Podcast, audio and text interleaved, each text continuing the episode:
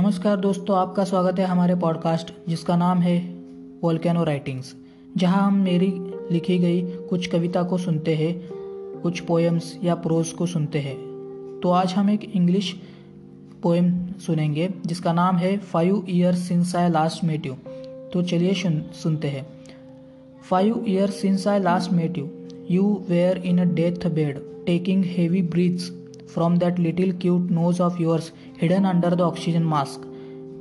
And you were crying like a child, but without a sound. You were crying, but less than me. Fortunately, it was your last cry, and unfortunately, mine was first. Five years since I last met you, your eyes were closed, and you went in Mother Earth's belly. Yes, I cremated you with my these own hands. And that was the most useless thing my hands have ever did. This despair stayed with me as a harsh truth. And now i am staying in this house which is neither small nor big but as exactly as we dreamed of. I am wearing that old watch but that watch stopped now because it stuck in the time where you seemed laughing, crying.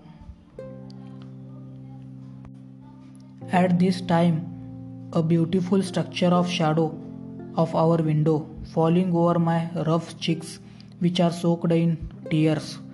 And now, on this bright day, I am holding a picture of ours.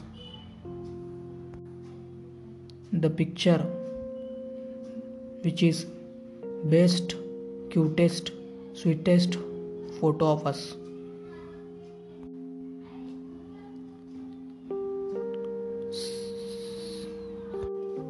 धन्यवाद दोस्तों ये कविता सुनने के लिए। यहाँ पर लेखक आपको जैसे ही पता चल चुका होगा, ये एक मेलनकॉलिक पोयम है, जिसमें राइटर अपनी व्यथा व्यक्त कर रहा है।